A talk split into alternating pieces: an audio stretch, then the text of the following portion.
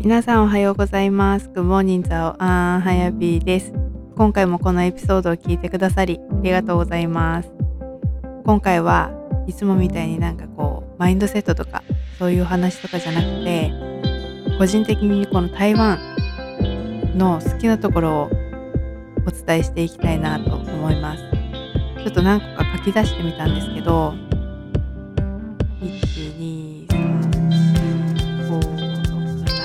7個、話してる途中にちょっと増えるかもしれないんですけど、このお話をしていきたいなと思います。きっかけっていうのは、大学の時に知り合った友人が台湾人 でその子から今すごく仲良くしてもらってる、もう本当に家族みたいな感じのサラっていう友達がいます。でさらに、大学に入って初めて海外行ったのが台湾かな。でそれでサラの家に泊まるっていう風になって、でサラの家に何週間、1週間ぐらいだったかもしれないですけど滞在しました。その時中国語全然喋れなかったんですけど、人のあったかさとかにすごく感動して、そして美味しい食べ物がたくさんあったので、私はもうそれで台湾が好きになってしまいました。でそれが初めての台湾で、その後も台湾人と、日本に帰ってきてから大学で交流することもあったりとか、好きな友達、おしゃれだなと思った子が台湾人 でそれで仲良くなったりとか、何かといろいろ関わりがあって、で今もずっと大好き でそれで大学卒業してから自分のお金で台湾にワーキングホリデーに行きました。でその時もなんで私はこの台湾にワーキングホリデーに行きたいのかなって思ったり、いろんな人から聞かれたりとかして、何なんだろうなって思ってたんですけど、やっぱり私の中で食っていうところは大きくて、私はその台湾の食文化とか、朝ごはん屋さんで働いてみたいとか、いろいろ目的はあったんですけど、でも何回も台湾に旅行では行ってて、それまでで、それで何回行っても好きなんですよね。で何回行っても感動してる。でそれでも中国語話せないとか、それがすごく嫌で、でそういうこともあったし、中国語が好きだったけどなかなか伸びないし、そういうのもいろいろあって、住んでみたらどうなるかなって思いました。でそれで住んでみて、もしかしたら住んでみたら嫌な台湾の一面も見えて嫌いになったりとかもするかもしれないし、ね、海外生活でいくら日本に似てる文化だとか、日本に似てる環境とか、ね、統治時代っていうのもあったので、ちょこちょこ似てるところはあるんですけど、やっぱり全然違くて、でもやっぱり私は住んでからも台湾はそのまま好きだなって今でも思います。でその台湾の好きなところをちょっといろいろランダムに行っていきたいなと思うんですけど、まず最初さっきも言ったように、人があったかいところっていうのは多分どの人でも言うかなと思います。本当に人のあったかさ、どこどこに行きたいっていうと、連れて行ってくれたりとか、もう言葉通じなくても教えてくれたりとかするし、あとバスを待ってたんですよ、私台湾人の人と。でそこに結構山のところでバス待ってて、で次何分だねって、結構多分待ち時間があったんですよね。で待ち時間があって、しょうがないから待ってるかってポツンってそのバス停に立ってたら、そこを通り過ぎるトラックのおっちゃんが止まってくれて、どこまで行くのって。そこまで乗せていくよって乗せていってくれたりとかで、あとこれすごい思い出なんですけど、友達とバイクで東側、台湾の東側を巡ろうと思ってたんですよ。で、台東って言って台湾の台に東って書くところがあるんですけど、東側って結構交通の便が悪くて、バイクとかそういうのがないと、自分の車とかないと割と不便なんですよね。で、巡るのに、友達と一緒にじゃあ巡ろうって言って、で台東の方に行ってて、でその子が山が好きだったんですよね。私今でこそ、山歩きとかハイキングとかは好きなんですけど、そこまでがっつり山登りとか特に好きじゃないし、山グッズとか持ってないし、でその子は山が好きで、どうしても行きたい山があるって言って、行こうっていう話になってたんですよ。でも私、その時は夏だったんですね。8月か7月の終わりぐらいで巡ろうって言ってたんで、私そんな台湾で冬服とかもうほぼほぼ持ってないし、東側巡るときはもう帰る直前だったので、夏服とかしか自分のバックパックに入ってなくて、で、じゃあ明日山に行くよって言ってた時に、嫌な予感がしたんですよね。すごい高い山らしいな、私そんな暑い服持ってないな、夏でも山は涼しいらしいという話を姉から聞いた記憶があるな、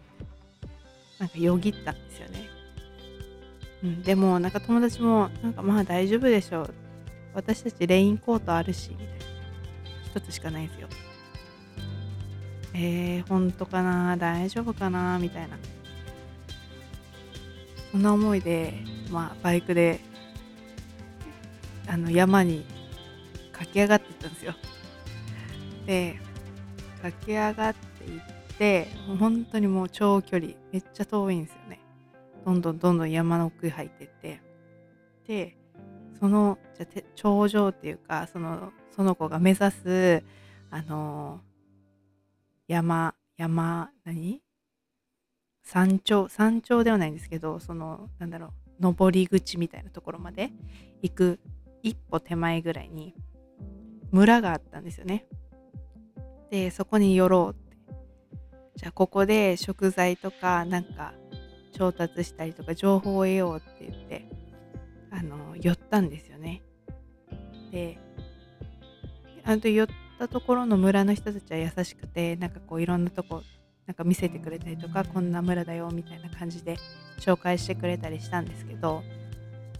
でどんどん日が暮れてきて、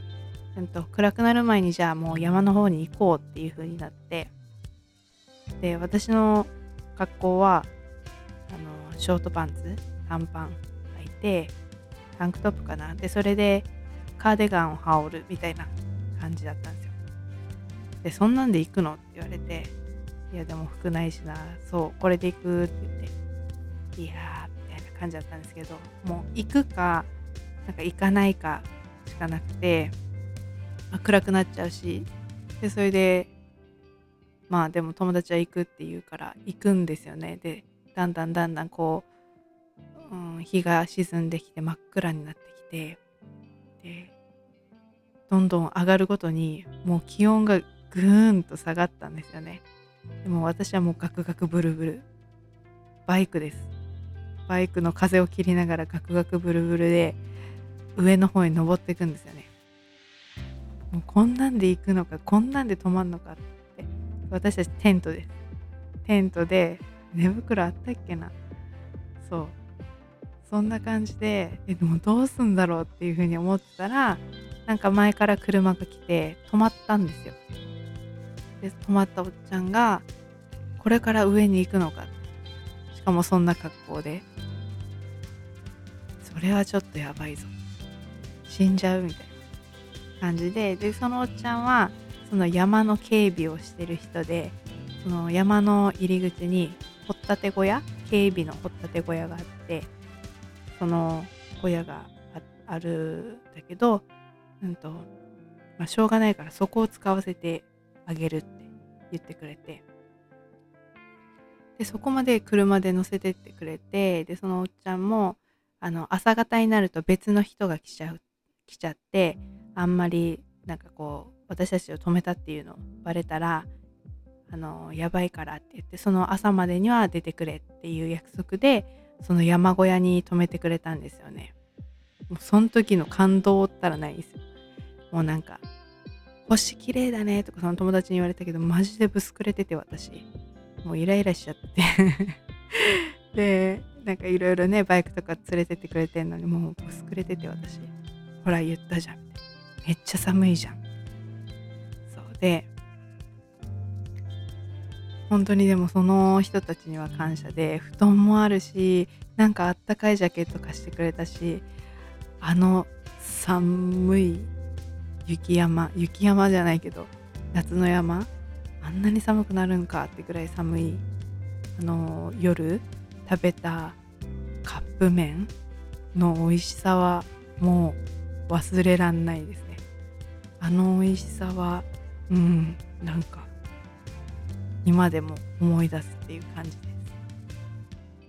す。そんな感じで多分知らない人でも変だなって思ったら助けてくれたりとか声かけてくれたりとかするのが台湾だなっていうのは思います。見て見ぬふりをしない、声かけてくれます。これ人があったかいかっていう話とまた違うかもしれないんですけど、その前に結構自由なところっていう話にします。結構自由なところが私この台湾の大好きなところなんですよ。で何が自由かって言ったら、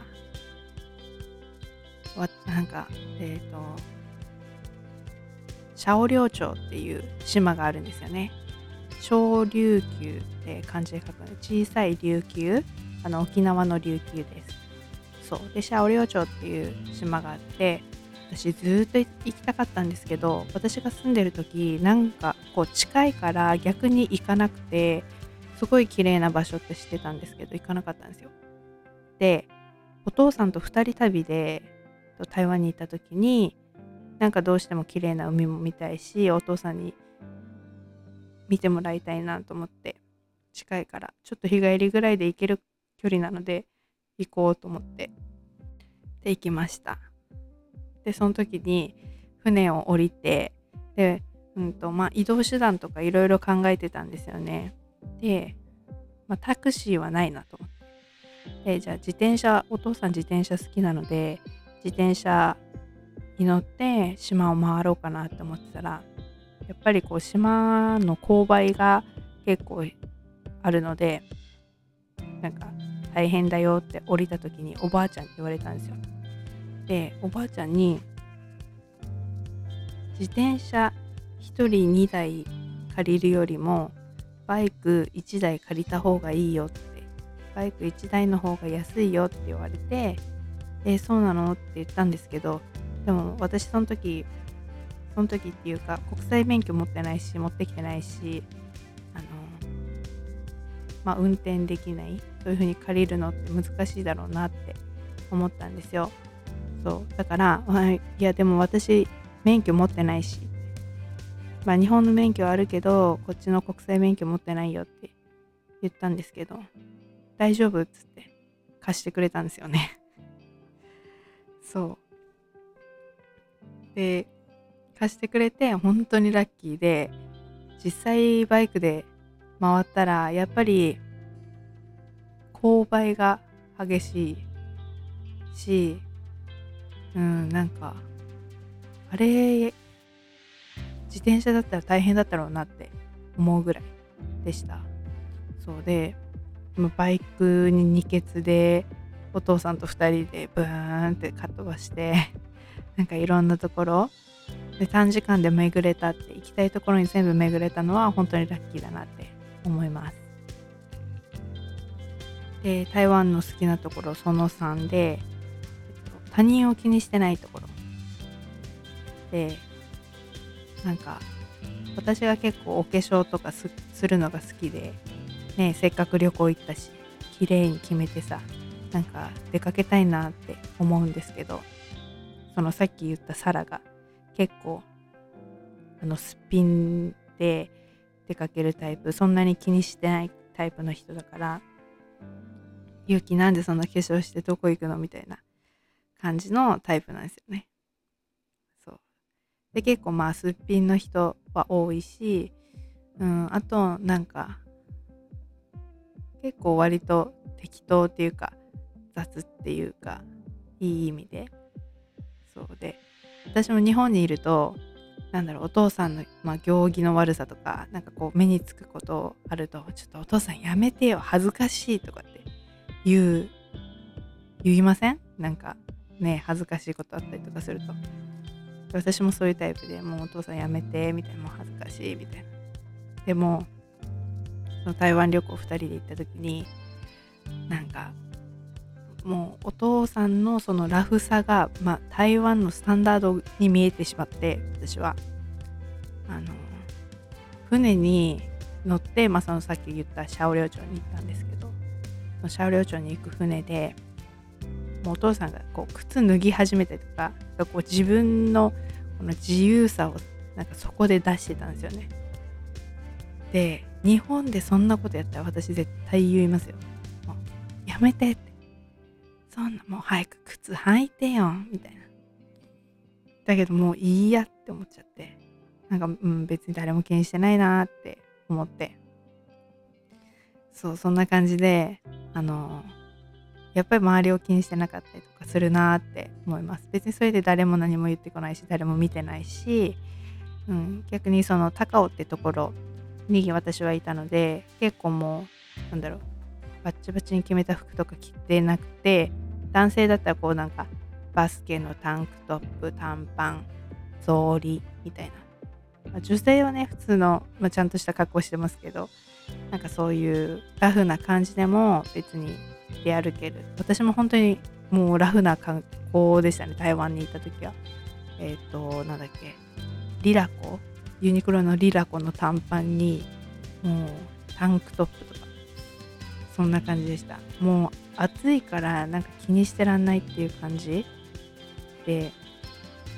そうそんな感じでもう荷物も減らしたかったし、そんなラフな感じで出かけてました。そう、他人を気にしないところすごくいいなって思います。で4つ目は、台湾人結構夢を応援してくれるなって私は思うんですよね。っていうのも多分結構個人事業主みたいなのが多い。で私のそのサラっていう友達、サラも、サラの家は自営業だし、でそれでいてお父さんが遠洋漁業みたいな会社をやっていて、お母さんはお茶の会社をやってる。でそれでサラの友達のアマンダっていうのがもうなんか私が最初に台湾に行った時からの仲良しなので、その子もいるんですけど、その子んちも、自営業で今結婚して旦那さんがパン屋さんをやっているとか、結構その自分家で何かをしてるとかっていう方が、私の周りだからかもしれないんですけど、多いなっていう勝手な印象があります。で結構私がいた時もやっぱり自分で何かをしようって、自分で何かこう独立じゃないですけど好きなことを仕事にみたいな人たちが多いのかなっていう印象はありました。結構向こうで日本でいうクラフト市みたいなこうのが結構あって、そこでもやっぱり若い人たちが自分の好きな手工芸品みたいなのを作って売ってたりとか、なんかお菓子売ってたりとか、なんかそういうのがたくさんあったなって思います。日本みたいになんかこう正社員に入らなきゃいけないとかっていう概念はないのかなって私は思ってました。まあ変な話、私の友達で、まあこれが全員に当たるかって言ったら分かんないですけど、まあ、会社入って仕事をこう長く続かないで辞めるとかもなんかまあ普通みたいな話はありました。あとはお家がレストランだとか、まあいろいろ自分自営業じゃないですけどやってる人がなんか周りに多いからか、やっぱりその私がこういろんなことがしたいし、こう正社員で働くっていうことじゃなくて、こういうふうにお菓子売りたいとかマインドセットコーチしたいとか、ね、こういうふうになりたいっていうことに対して、いやあんたはなれないよっていう風な声をかけてくる人は少なかったかなって思います。でゲストハウスで働いてた時の、ラオバンって、まあ、上司もいいじゃんいいじゃんみたいな、やろうやろうみたいな、そういうタイプでなんか私はすごく嬉しかったです。で5番目いいところは、まあ、天気があったかいところってまあ普通なんですけど、まあ、台湾高雄に住んでいたのでめちゃめちゃあったかかったですね。逆に四季がなくて日本に帰ってきた時にこういうもうクリアにこの季節が分かるっていうのもすごくなんかまあ感謝すべきことなんだなっていうのはありました。台湾でも一応こうなんか春夏秋冬みたいなイメージはあるみたいなんですけど、まあ、結構暑いんで、初夏夏冬も高尾だと結構日中は太陽のこの照りがあるので半袖デニムとかでも大丈夫なんですけど、まあ夜になると肌寒いのでちょっとあったかい裏起毛のトレーナー着るとか、フリース着るとか、私の場合はまあダウンはいらないなと思うんですけど、友達とかも寒い寒いって言ってダウンとか着てたんですけど、ただ台北に行くとまた気温は全然違いましたね。私冬の年越しで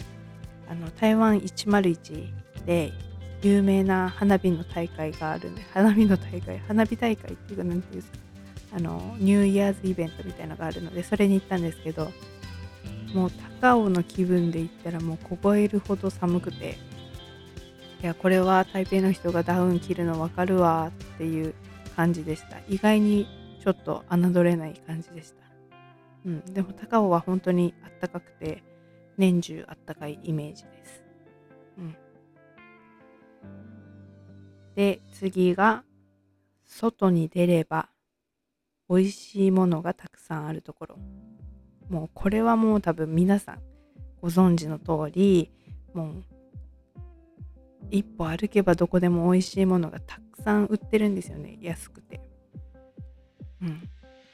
で私も本当できるだけたくさん美味しいものを食べよう、いろんな種類があるので全部制覇しようと思ったんですけど、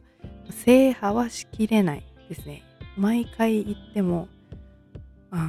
んかあっちのも食べたいしこっちのも食べたいしってなって、去年の2月、コロナが始まる前ギリギリに台湾に行けたんですけど、その時もあれも食べたいこれも食べたいって計画してたんですけど、着いたら今度は、まあ、自分の計画プラス他人のこのおすすめも聞いちゃったもんで、もうどこ行こうみたいな。で、まあ、そもそもこのコロナっていうのもあって友達もなんかで外出控えてたし、私もあんまりこう今までみたいにじゃあ夜遅くまで出かけるとかっていうのできなくて、結構マスクしたみたいな、で帰ってきたらお風呂入ってみたいな結構制限があったので、まあ、なかなか出れなかったんですけど、でもそれでもやっぱ台湾ってこの持ち帰りの文化があるので食べたいって思って、まあ、行けなかったんですけど、友達がこう帰りがけにその食べたかった美味しい小籠包を買ってきてくれたりとか、あと飲み物買ってきてくれたりとか、あとは近くの、お店で塩スジって言って、まあ、揚げ物なんですけどフライなんですけど、まあ、これまた美味しいんですよね。もう本当にこれも食べたいと思ってたし、そうで、まあ一歩歩けばもう美味しいものがあるし、こう、うわ食べたいっていう、ものがたくさんあるんですよね。そういうレストランとかじゃなくて、シャオチって言われる、まあちっちゃい食べるって書く、ちっちゃく食べるって書くんですけど、まあスナックみたいな感じでなんかいろいろ売ってたりとかするので、そういうのももう食べてるともういくら胃があっても足りないっていう感じで、もう食べ尽くせる。そう美味しいもの本当にたくさんあるんで、もう今でも今ちょうどなんか台湾の料理教室みたいなオンラインで受けてて、もうそれもあって私の頭の中はもう台湾の美味しい食べ物のことでいっぱいです。もう本当にね美味しいものがたくさんあるんですよね。そう早く行きたいなと思いつつね、まあなかなか行けないので、開けた時にはまた多分行っちゃうんだろうなっていうふうに思ってます。で、最後かな、最後のいいなって思うところはすぐ流行に乗りたがるところですね。これってすごい重要だなって私は思うんですよね。なんか後先考えずこうチャレンジしてみるみたいなところがあって、その私が行った時に台風があったんですよ。で結構割と大きな台風で、私がいた場所は全然そうじゃなかったんですけど、確か台北かどっかでもう風が強くて、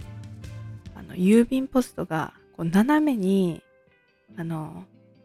歪んじゃった、こう傾いちゃったんですよね。その台風の影響で。そしたらもうその次の日とか次の日、まあその話題になったんですよね。そのこんな大きな台風が来ました、この郵便ポストが曲がるぐらいみたいな感じになって、でそうしたらもうそれのグッズがもうすぐに出てきたんですよね。それのポストカードだなんだかんだつってめっちゃ出てきて、なんかそういう流行りにもうすぐ乗っかる、美味しいもので何かこう流行ったってなったらもうどんどんそれの美味しいお店、真似したお店なのかわかんないですけど、どんどん出てくるし、なんかそういう風にどっからそんなお金出てくるのじゃないけど、なんかこうポンってその流行に乗っかって儲けようみたいな、そうとかがあって、なんかそれは逆に面白いし、なんかこう、日本人ってくくるわけじゃないんですけど、特に私もなんか考えちゃいますよね。それやりたい、じゃあ自分がやりたいと思ってるけど、なんかじゃあお金はどうしよう、これ売れなかったらどうしよう、こうなったらどうしようみたいな、なんか売れないマインドセットっていうか、こうなんか悪いことが起きたらどうしようの心配をしてしまう方がなんか先に来ちゃうかなって思うんですけど、皆さんどうですか？そうだからなんかこうやってポンってなんかこう一歩進んでみるってなんか重要だよなって台湾に行ってすごく思いました。本当に、ね、台湾の好きなところを言い出したらすごくキリないんですよね。なんか本当にあの時行ってなんかいろんなことを見たりとか知ったりとかして、でそれでいてこう中国語が話せて、やっぱ台湾人とお友達になれたりとかしたのはすごく良かったなって思います。なんかいろいろ自分のなんかやっぱり海外での一人暮らしってね、こうアメリカとかもう丸々文化が違うとか、そういうところでこうなんか孤独に感じたりとかいろいろあると思う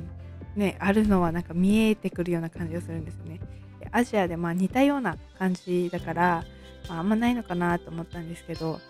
それなりにいろいろあって、自分の中での葛藤とかなんかいろいろあったんで、なんかそこでもすごくいろいろしか言ってないですけど勉強になったことがたくさんありましたね。でその時に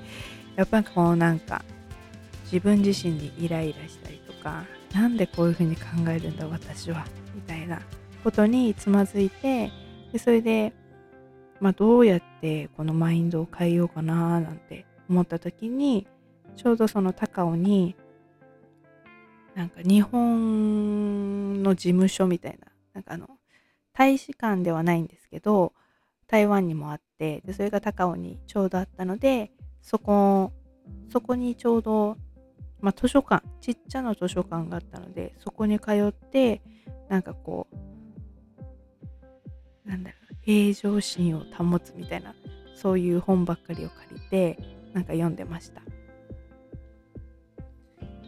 それがやっぱりなんかこう私の本との出会いで、なんかその時は YouTube もあったのかな、なんかあんまりこう自分が見てなくて、そうで本を頼りになんかこうお勉強というか、こう考え方でこういう風に変えられるんだなっていう風に気づいた時でした。そうだから結構その頃から本って、なんか本がないと、本から学ぶとか、本がないとなんかちょっとなんだろうな、こう変われないような、なんかちょっと頼りにしてるものであったなっていうふうに思います。そう、台湾ね、この前行った時はこう台湾のおにぎり、本当にもち米で美味しいおにぎり作ったりとか、友達と参加したりとかして、あとはやっぱその家族と中国語で話せたっていうのがすごく私には感動的な、出来事だったなっていうふうに思います。ぜひね、皆さんこのコロナが明けた時には台湾にぜひ行ってほしいなと思います。なかなかね、近くてこう行こうって思わないかもしれないんですけど、ね、他にヨーロッパとか、ね、アメリカとか、ね、メキシコ、私メキシコ次行きたいんですけど、そういうところ行きたいと思うとなかなかこうチョイスに上がってこないかもしれないですけど、でも台湾近くてすぐ行けるので、私もサクッとなんか行きたいなって思ったら行っちゃう感じなので、ぜひぜひね、なんか皆さんの旅行のリストに入れてもらえたら嬉しいです。でぜひなんか行く機会があれば、なんか私相談乗ります。美味しいお店とか、私その高尾ってところに住んでたので高尾のことは割とわかると思うんですけど、高尾のことだったら、でも台北のことでもぜひなんか聞く友達はいるので、そうでもね、毎回行くたんびに思うんですけど、毎回変わってるんですよね。毎回成長してて、こんなとこにこれができてたとか、なんか私がいた時になかった電車ができてたりとか、そう路線ができてたりとか、なんか結構増えてたりとか、そうできることが増えてる。で向こうの方がなんかそういうデジタルの最先端、なんかこうやっぱりそのすぐ流行に乗りたがるってと同じ感じかもしれないですけど、こうなんか便利なことにはお金を使うなって、便利にすることにはお金使うかなっていうふうに思います。結構なんかいろいろ最新なこととかもあったりとか、最新なことがあるな、進んでんなって思うところもありつつ、なんかめっちゃローカルなところもあったりとか、なんかそのギャップがすごく私は台湾らしいなって思います。そう電車とかも日本に似てたりとかするので、ちょっとこうノスタルジック、なんか懐かしいなみたいな思いに浸る時も多分台湾に行くとあるんじゃないかなっていうふうに思います。こんな感じで今回はちょっと台湾についてお話ししてみました、ね、皆さんがこのコロナが明けたら行きたいところとかってどこですか？あとはなんか今まで行ったところでやっぱりこう忘れられない国とか、ね、もう一回行きたいとかいろんな国があると思うんですけど、ぜひなんかそういうのをシェアしてくれたら嬉しいなと思います、はい、では今回のエピソードはここまでになります。ぜひ私のインスタグラムはやぴー .wat.i はやぴー .to.what.i.want はい、はやぴー do what I want のインスタグラムをぜひフォローしていただけるとすごく嬉しいです。ぜひぜひこのエピソードの感想とかシェアしていただいたりとか、あと Apple Podcast で聞いてる方はそちらで、星をつけていただくといろんな人にも聞いていただけるようになるので、ぜひぜひそちらで評価もお願いします。では今回もこのエピソード聞いてくださってありがとうございます。では次のエピソードでお会いしましょう。